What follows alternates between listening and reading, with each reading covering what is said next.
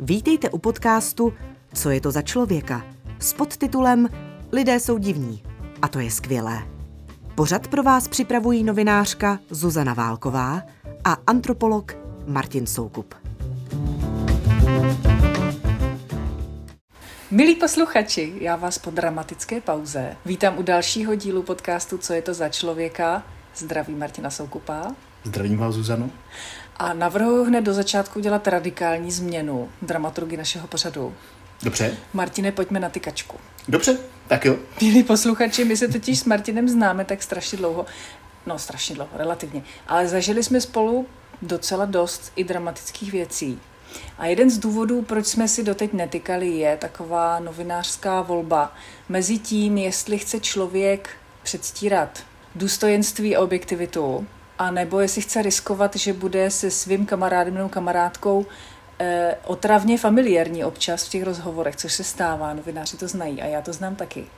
A mě teď napadlo, že s tím, co máme za sebou, s tou pauzou, bychom mohli přestat předstírat, že jsme Že si se o sebe přesně tak. Si nikdy neopřela pana docenta ani kolo. Já si... A taky bych nabídla jenom stručné vysvětlení, proč jsme se na relativně dlouhou dobu odmlčeli. On nám totiž s Martinem eh, do produkce naší epochální show, jak si se vmezeřil život. Někteří z nás rodili, někteří z nás trajdali po světě a pak se z toho léčili, že Tak, takže se nám z toho stalo několik měsíců pauzy, ale zase jsme nazbírali další témata, o kterých si můžeme povídat, ne? Přesně tak. Já samozřejmě na zvážení našeho ctěného posluchačstva nechávám, aby si přiřadili k těm událostem eh, mě nebo Martina, kdo z nás rodil a kdo z nás trajdal. A neříkám to jenom, abych, abych si lacině odkázala na 21. století, kdy už je všechno možné, ale vlastně mi to napadá jako teaser na tvoji předposlední knížku o porodech, Mhm. protože tam je výborná kapitola tvého kamaráda, ctěného kolegy a mého zatím ctěného známého, ještě se neznáme tak dobře, Martina Rychlíka, který napsal fantastický text o, o tom, když rodí chlapy. Ano. Jak se tomu říká cizím slovem, Martine? Kuváda, nebo kuvády. A je to velmi rozšířený, nebo byl to velmi rozšířený uh, zvyk v mnoha kulturách, známe ho v podstatě ze všech kulturních areálů a mělo to celou řadu důvodů. Uh, můžeme pochopitelně říct, že třeba se zatím skrývala snaha třeba mužů kontrolovat něco, co z podstaty věci muži pod kontrolou nemají, tedy porod, ale mnohdy to třeba bylo, eh, byla snaha mužů zahnat třeba, přilákat na sebe nebezpečné duchy, které by mohly ohrozit porod a to dítě a tu matku. Že těch důvodů a motivů zatím byla celá řada. A je zajímavé, že, že vlastně na toto téma, pokud je mi známo, vznikla pouze jedna jediná kniha, Aha, která vyšla v roce 1929.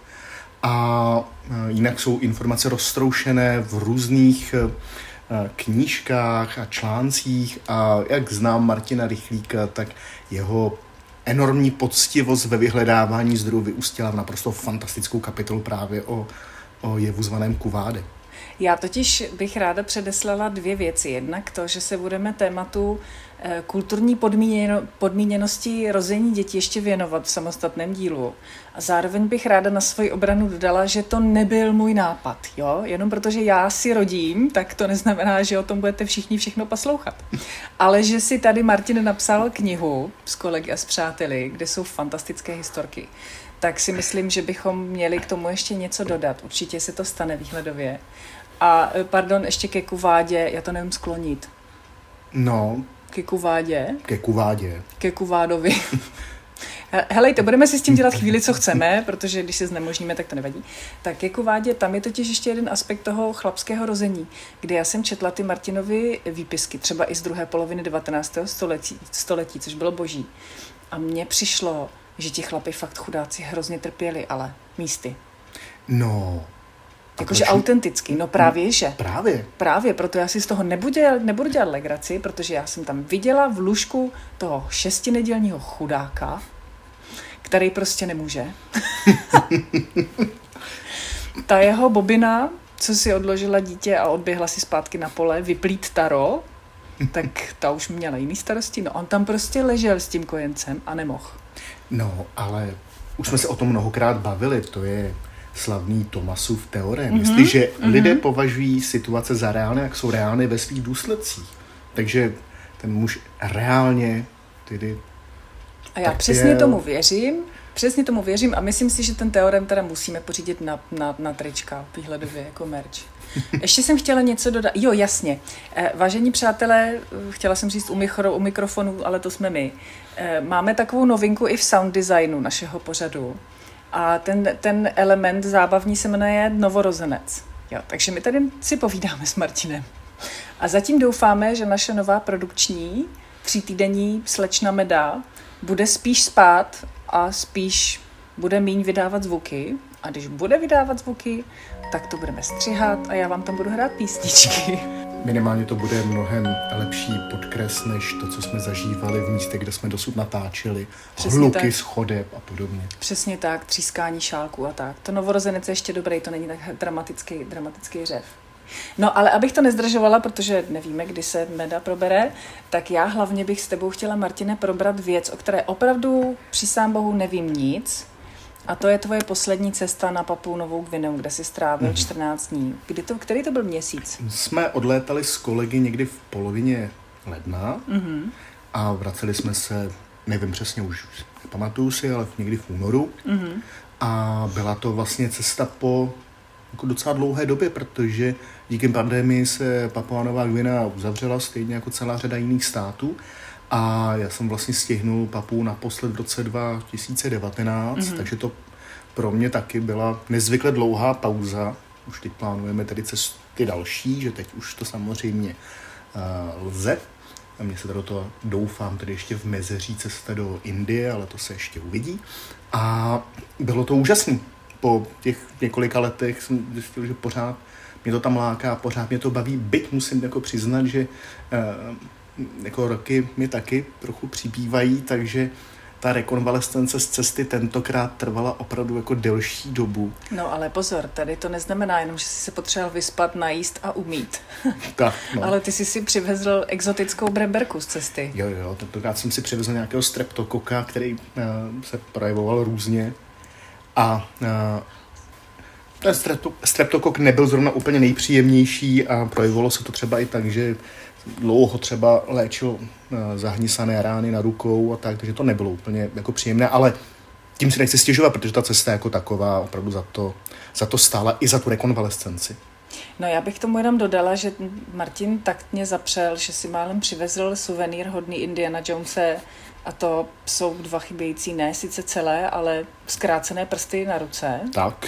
A ještě mě na tom zaujalo, že cesta se tentokrát neukázala být nejnebezpečnější v de džungli, Aha. ale v hlavním městě Papuji Nové Gvineje, což je moje oblíbené city eh, Port Moresby, mm-hmm. o kterém znám jenom strašidelné historky. Tak jaká, jaká byla návštěva hlavního města protože tentokrát? Tam, protože tam se dějou strašidelné věci, tak Port Moresby je známo tím, že patří k těm eh, nejméně lákavým místům pro život na této planetě. Mm-hmm. A pokud si dobře pamatuju, tak se pravidelně umístují už mnoho let v první desíce těch nejhorších míst pro život na této planetě. A takhle se udržet, to musí být práce. To, to je dřina.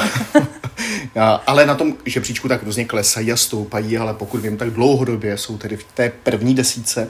A tam opravdu jako jsou lokality, kde se nedoporučuje vůbec eh, po setmění vylézat ven, že nejlepší je zkrátka být někde na tom hotelu a přečkat ten čas, než eh, člověku letí ten mezinárodní spoj.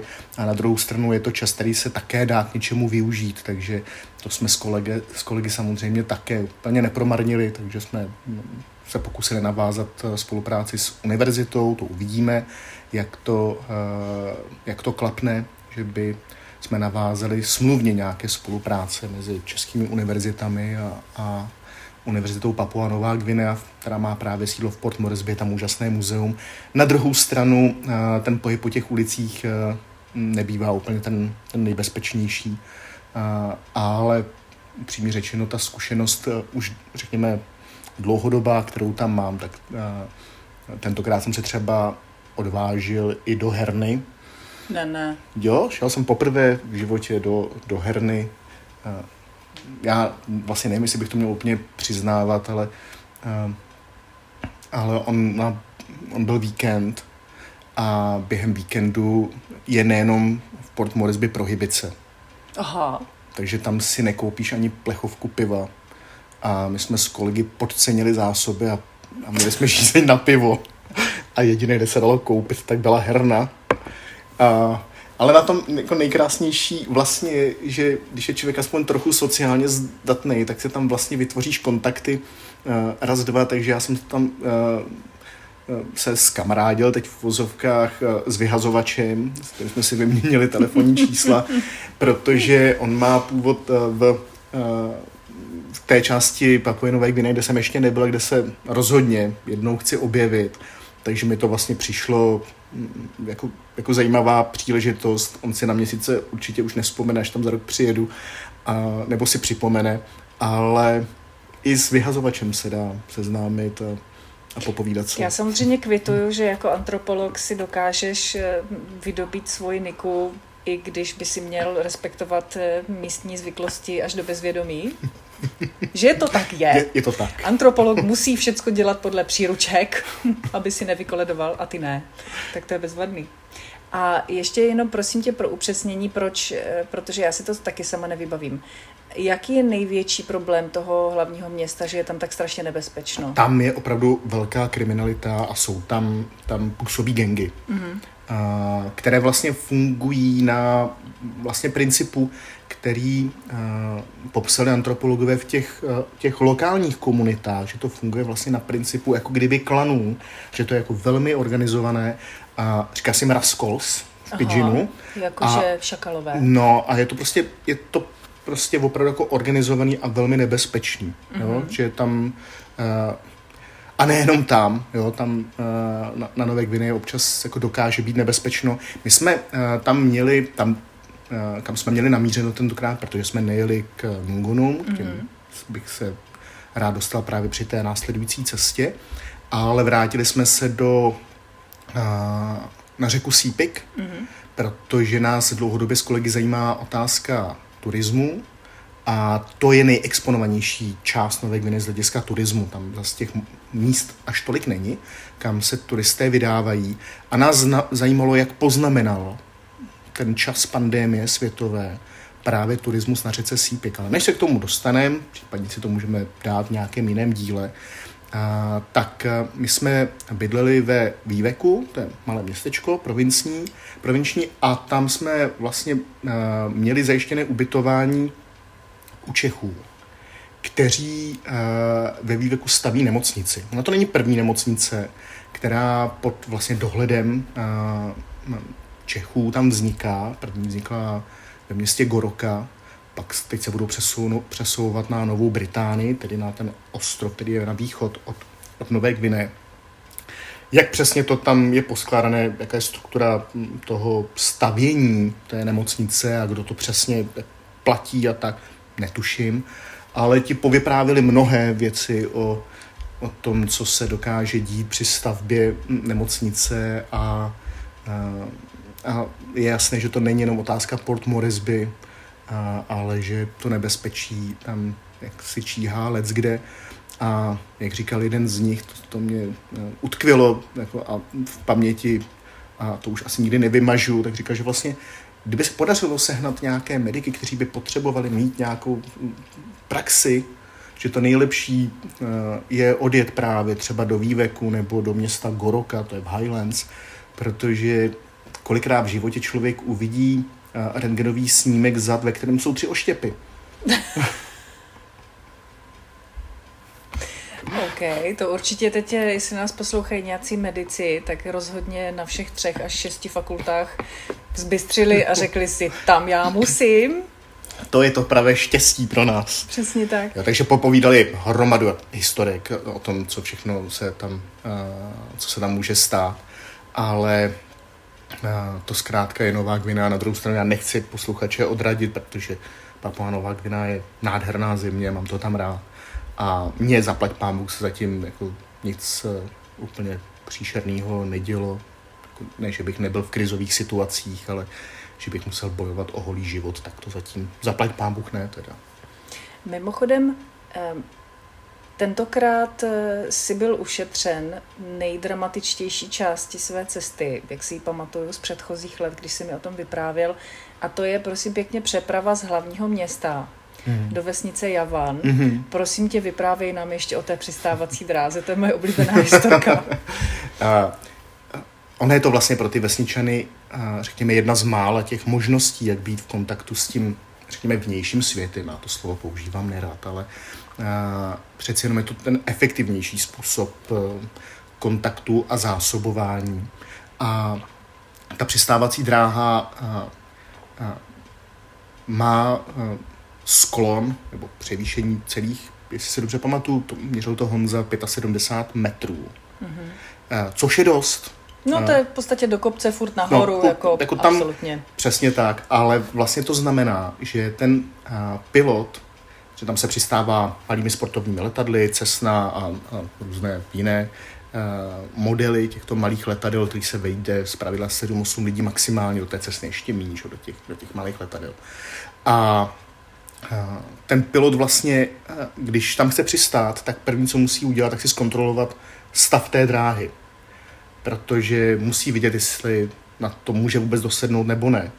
A faktem je, že někdy v roce 2014 se tam přistát vůbec nedalo, protože na tom udělali vesničané nějaké úpravy na té přistávací dráze a, a déšť jim to spláchnul, takže tam se asi půl nebo tři čtvrtě roku, než to opravili, nedalo přistát. Mm-hmm. Se přistávalo ve vesnici ve vedlejší vesnici, což znamená vzdušnou čarou asi 12-13 kilometrů, ovšem s převýšením, on za to tehdy voda, že to je asi 1500 metrů celkově, celkové převýšení, a, takže ta cesta pro našince není úplně to, to nejlákavější. A, a pamatuju si, jak jsme to šli teda jako hodně, hodně dlouho a vyčerpávající trek jsem asi nikdy nezažil. Na tom je nejlepší, že Eh, ti vesničané, když tu cestu nezná, že jo, tak jako nedokážeš rozložit úplně síly, protože jako víš zhruba, kde ta vesnice je, ale teď nevíš, co tě čeká. Kolikrát budeš muset sejít uh, do údolí a zase se vydrápat nahoru. A ty se jich ptáš uh, na to, jak je to daleko. Mm-hmm. A to zažil snad každý cestovatel na Papujinové, když se takto těch jako lidí zeptáš, tak oni ti v tom pidžinu řeknou klostu, klostu. Jo? Je to blízko, jo? je to, co bys s kamenem dohodil. A teď klostu, klostu a ty jdeš jako dvě hodiny, tři hodiny, jo, teď z tebe cáká pot, protože si slezeš dolů, pak zase zadápeš nahoru. My tam tehdy jsme tu cestu absolvovali s Honzou a my jsme opravdu jako dream team, protože já mám uh, utrhaný kolení vazy a artrozu v koleni, nestěžuji si, konstatuji, takže já musím mít opatrně dolů, protože mě, když se ta koleno prostě smekne, tak ne, já se prostě natáhnu. No a Honza má astma, takže zase čekáme, když se jde nahoru do kopce, tak čekáme zase na toho Honzu. Jo, takže my jsme opravdu jako dream team. No, já jsem přišli úplně vyřízený. Já si pamatuju, že tak já jsem sportovec, Honza tomu sportu zase tak moc nevěnuje, tak si pamatuju, že jsem mu potom sypal cukr, uh, cukr do vody, aby měl aspoň nějaký teda jako kalorie. A pak uh, si pamatuju, jak nám jsme šli nějakou vesnicí, konkrétně se vesnice jmenuje Boxavin, a tam nám dali pomeranče vesničani a jsme to pomalu snědli s těma slupkami, jak jsme byli úplně vyřízeni protože jsme s tím nepočítali, jsme to jako jídlo měli s sebou, jsme to prostě odjeli na tu, na tu vodu a, a na suchary. Jo. No takže tam, abych se vrátil k té přistávací dráze, takže to chceš radši přistát v té vesnici. No ale ten, ten pilot, ten si takhle zkontroluje stav té přistávací dráhy, musí obletět takhle ten kopec, ten má krásný název, ten kopec, jmenuje se to Dindiringam Bonbono. Prosím. Ještě jednou pomalej, prosím. Dindiringam Bonbono. Dobře, to mi nepomohlo, ale je to super. Tak zkuste si, vášení přátelé, zkuste si to doma natrénovat, já to vzdávám rovnou, ano.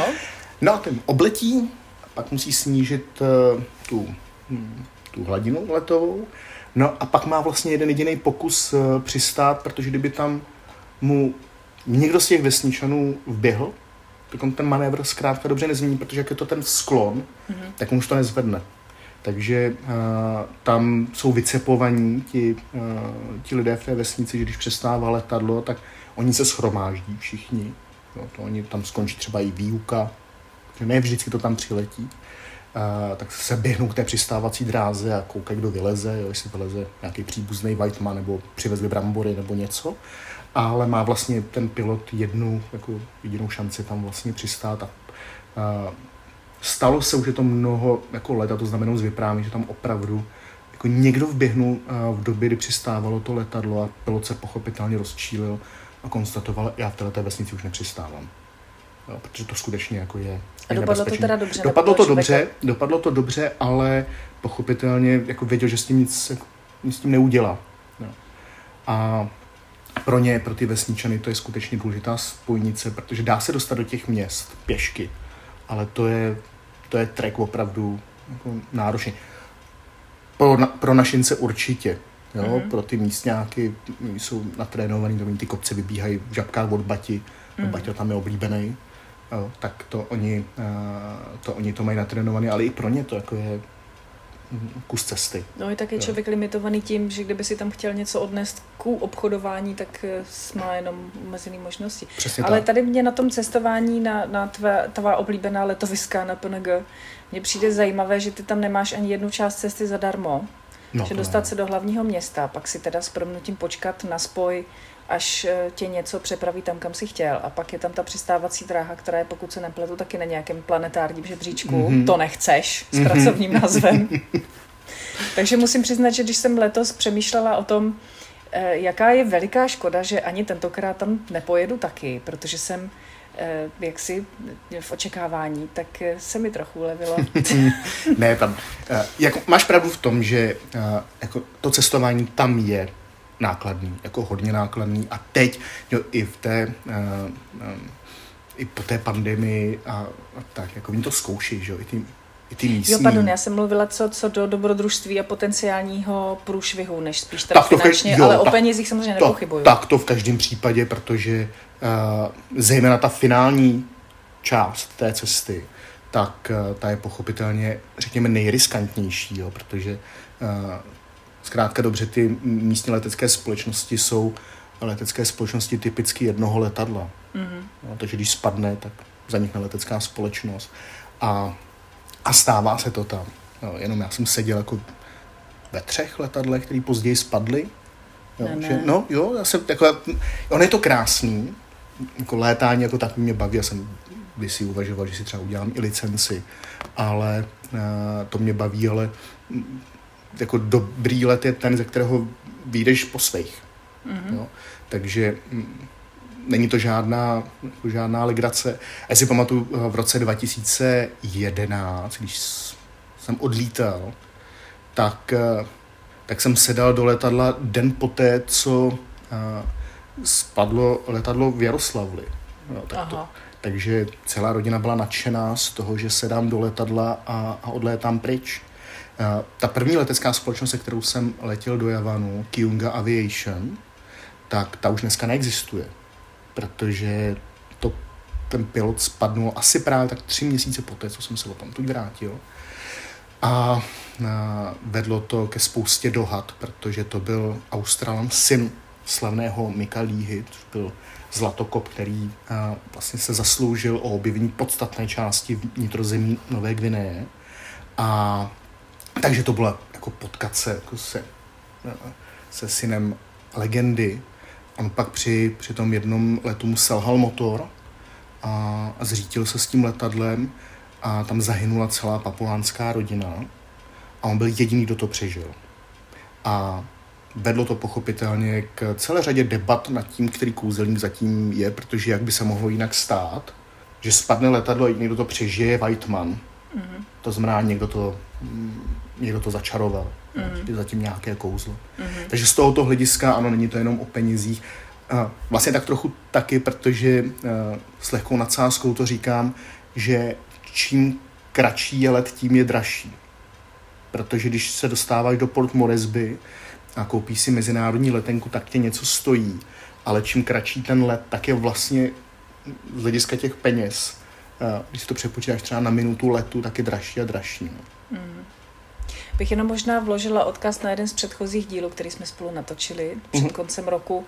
A to byl ten odkaz na kouzelnictví a čarodějnictví je, je. na PNG. Protože já jsem si vlastně až ex post uvědomila, eh, že když si zmiňoval, že je to velký sociální problém, tak mě nedocházelo, jak velký sociální problém to je. A myslím si, že ještě no možná to není víc než 10 let, kdy tam přišla o život eh, matka kvůli podezření na mm-hmm. čarodějnictví. Tam došlo, eh, posluchači prominou, ale tam došlo normálně k upálení na hromadě ano. pneumatik. No. A vesničané si potom přišli pro její malou dcerku ještě mm-hmm. jednou. Takže po všech stránkách je nať si dávat pozor a narazil si na něco v téhle souvislosti zajímavého, co si třeba netušil, když si vyrazil do jiného regionu než obvykle. Vlastně tentokrát ne. Tak to je dobře. Nemusíš zase ne. zažít všechno při jedné no, cestě. Tak, člověk nemusí mít... Byla, byly tam jiné věci, které Aha.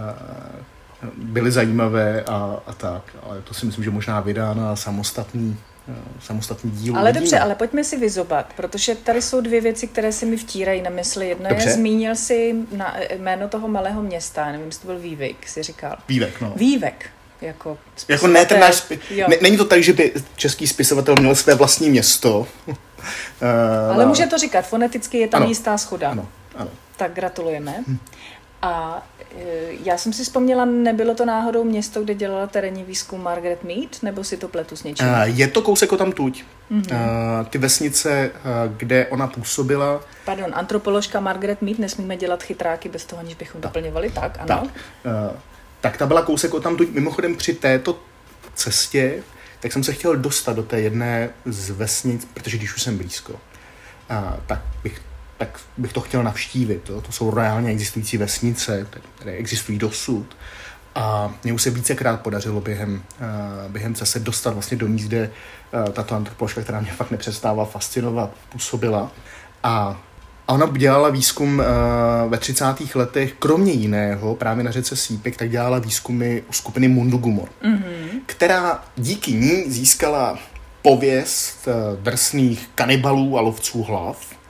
Přestože v době, kdy ona tam ten terénní výzkum dělala, tak už dávno ani kanibalismus, ani lov hlav u nich nebyl realitou, protože ta koloniální uh, administrativa zkrátka dobře pacifikovalo to obyvatelstvo.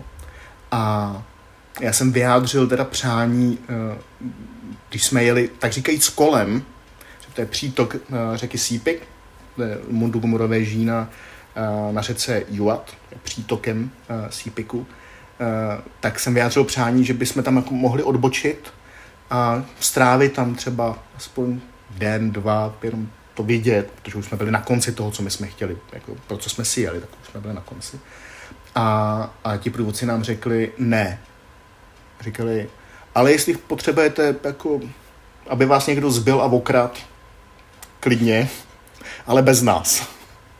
To je docela antropologicky zmapovaný jev, řekla bych tady tyhle ty dvě věci, ne? Co? No, oni opravdu, ale v té literatuře mají jako tu nechválnou pověst a podle všeho. Jako aspoň ty místní se na ně takhle dívají, jaká je realita, nevím, nemůžu to posoudit. Jo. Ale že se jim teda jako vyhejba jak čert kříži. Jo.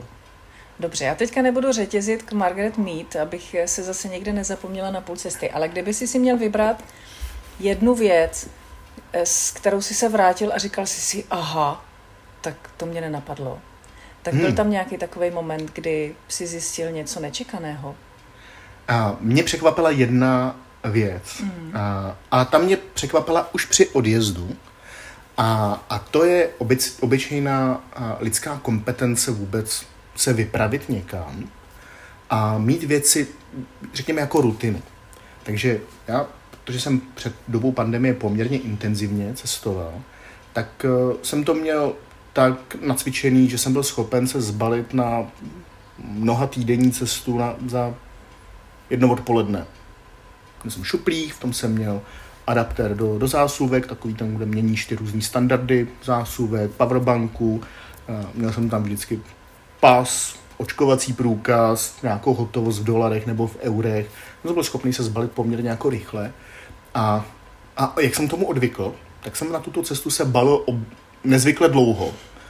Celý týden jsem postupně tak jako hledal, kde ty věci jsou, protože byly různě tak roztahané po, jako, po, no, po, tom, po tom bytě, po tom, jako, po tom bydlení, tak to mě jako trvalo poměrně dlouho. A pak jsem si ale uvědomil, že nejsem jenom sám, kdo tenhle ten problém má, protože oni zase odvykli, eh, že tam někdo přijíždí. Mm-hmm.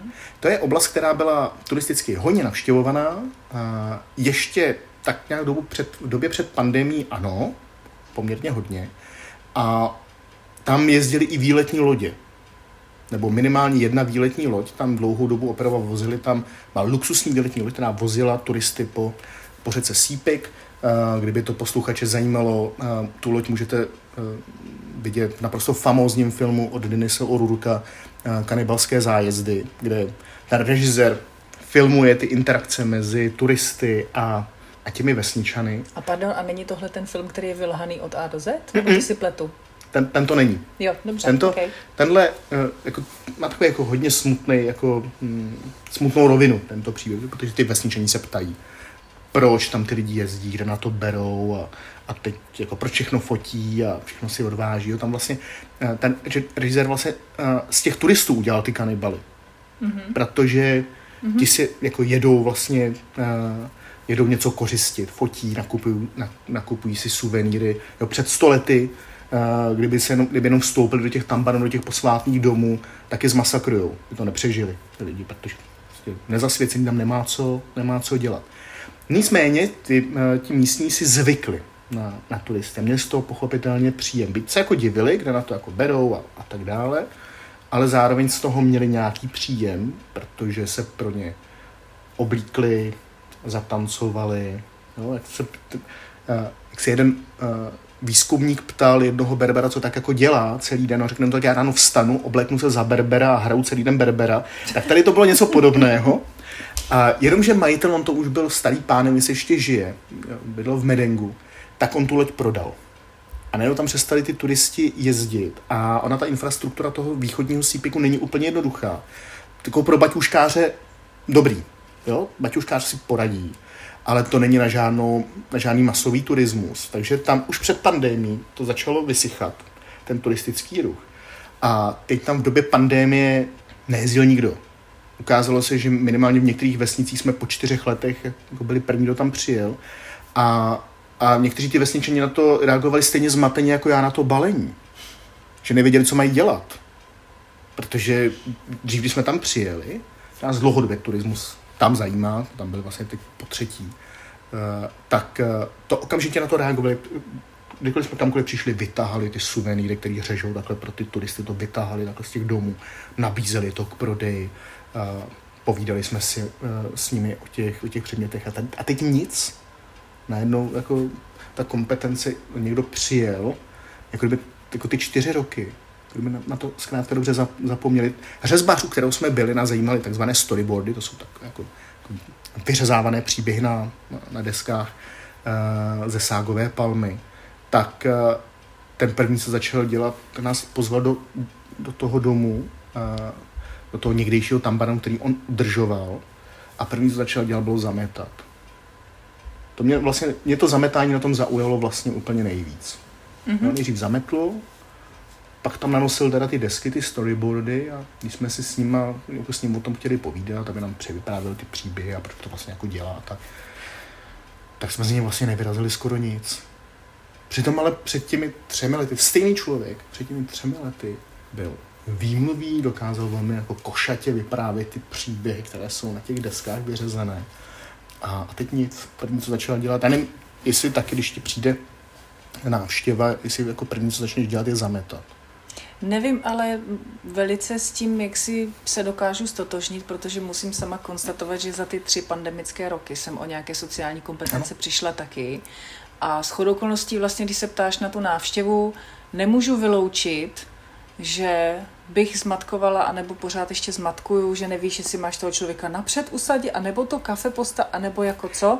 Takže vlastně mi to připadá úplně všechno. Proto jsem to ale taky ano, přirovnal, ano. že jako úplně stejně jako já jsem ztratil mm-hmm. nějak, nějaké kompetence, protože to přestane být pro tebe rutina. Mm-hmm. Tak to tež vlastně, eh, to tež vlastně pro ně, nebo já jsem to tak, tak vnímal. Jsme lidi, jsme úplně všichni stejní lidi, jo. máme nějaké ano. sociální návyky. Je úplně jedno, jestli člověk papuánec nebo jestli někde z Česka, že to je úplně jedno. A nebylo to v tomhle ohledu vlastně zajímavější, protože si měl příležitost se podívat, čím se ti lidi živí, když je my západáci nenutíme do toho, aby si na sebe brali korálky? Uh, pro ně je to, uh, přivíděli, že pro ně mm-hmm. to je uh, zdroj, uh, zdroj peněz. Mm-hmm. Ale jinak vlastně pro ně ta obživa jako je jednoduchá, že tak je to oblast, kde se plaví ságo, tedy taková ta kaše, nebo se z toho dělá mouka, To tak. si budu muset zase najít, to vůbec ne. Já jsem to nedávno nevěděla, co je to taro a to už si mi to slovo říkal hodněkrát. Sa, uh, ságo se dělá z dřeně ságové palmy, se vykope ta dřeň uh-huh. a pak se to plaví to ságo, se z toho v podstatě vyplavuje, vyplavuje škrob, dělá se z toho taková jako škrobovitá kaše. Uh, jo, tak když se to plaví, to krásně pojmenoval uh, Jared Diamond, uh, slavný popularizátor vědy, autor krásné knižky Třetí šimpanz například, tak ten jednou to uh, definoval, takže to má chuť a konzistenci zvratků. Souhlasím. Když se z toho ovšem udělá ta mouka, udělají se z toho potom placky, tak je to vlastně jako relativně jako dobrý.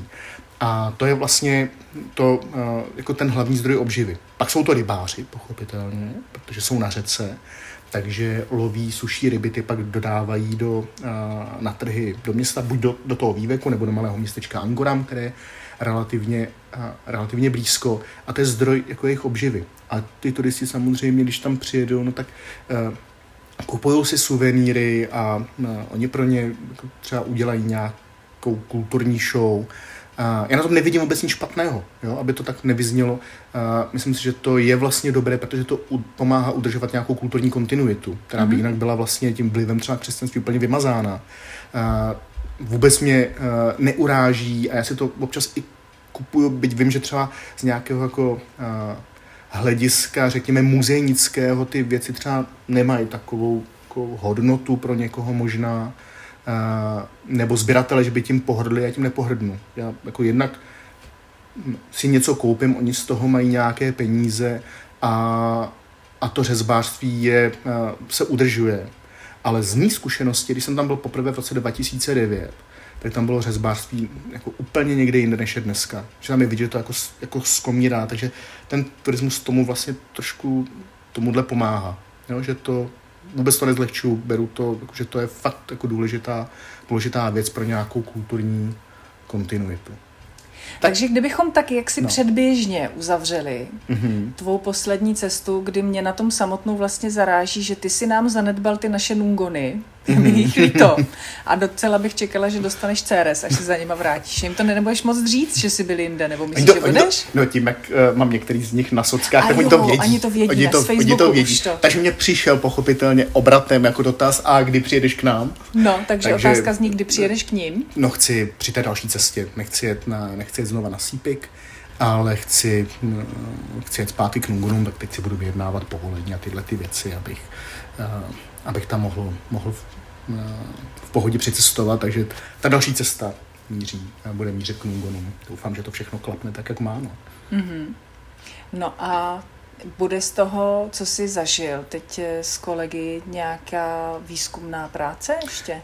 Chystáme z toho eh, studii, něco už máme napsáno, něco máme už dáno v časopisech na, na recenzích, tak uvidíme, co z toho vzejde ale uh, je to také jako dlouhodobější projekt, totiž i ten, i ten CPIC, protože si myslím, že je dobré uh, jak si uh, nezůstávat pouze u jednoho, jednoho místa, u jedné skupiny, u jedných lidí, že to je, nechci, aby to znělo jako divné přirovnání, je to, um, je to podobné, jako kdyby si třeba měla svoji oblíbenou odrůdu vína a pila jenom jí Jo? Kdyby si třeba pila stále jenom velklícké zelené, tak uh, ti prostě otupí ty uh, chuťové pohárky a že je dobré, uh, zkrátka dobře být vystaven.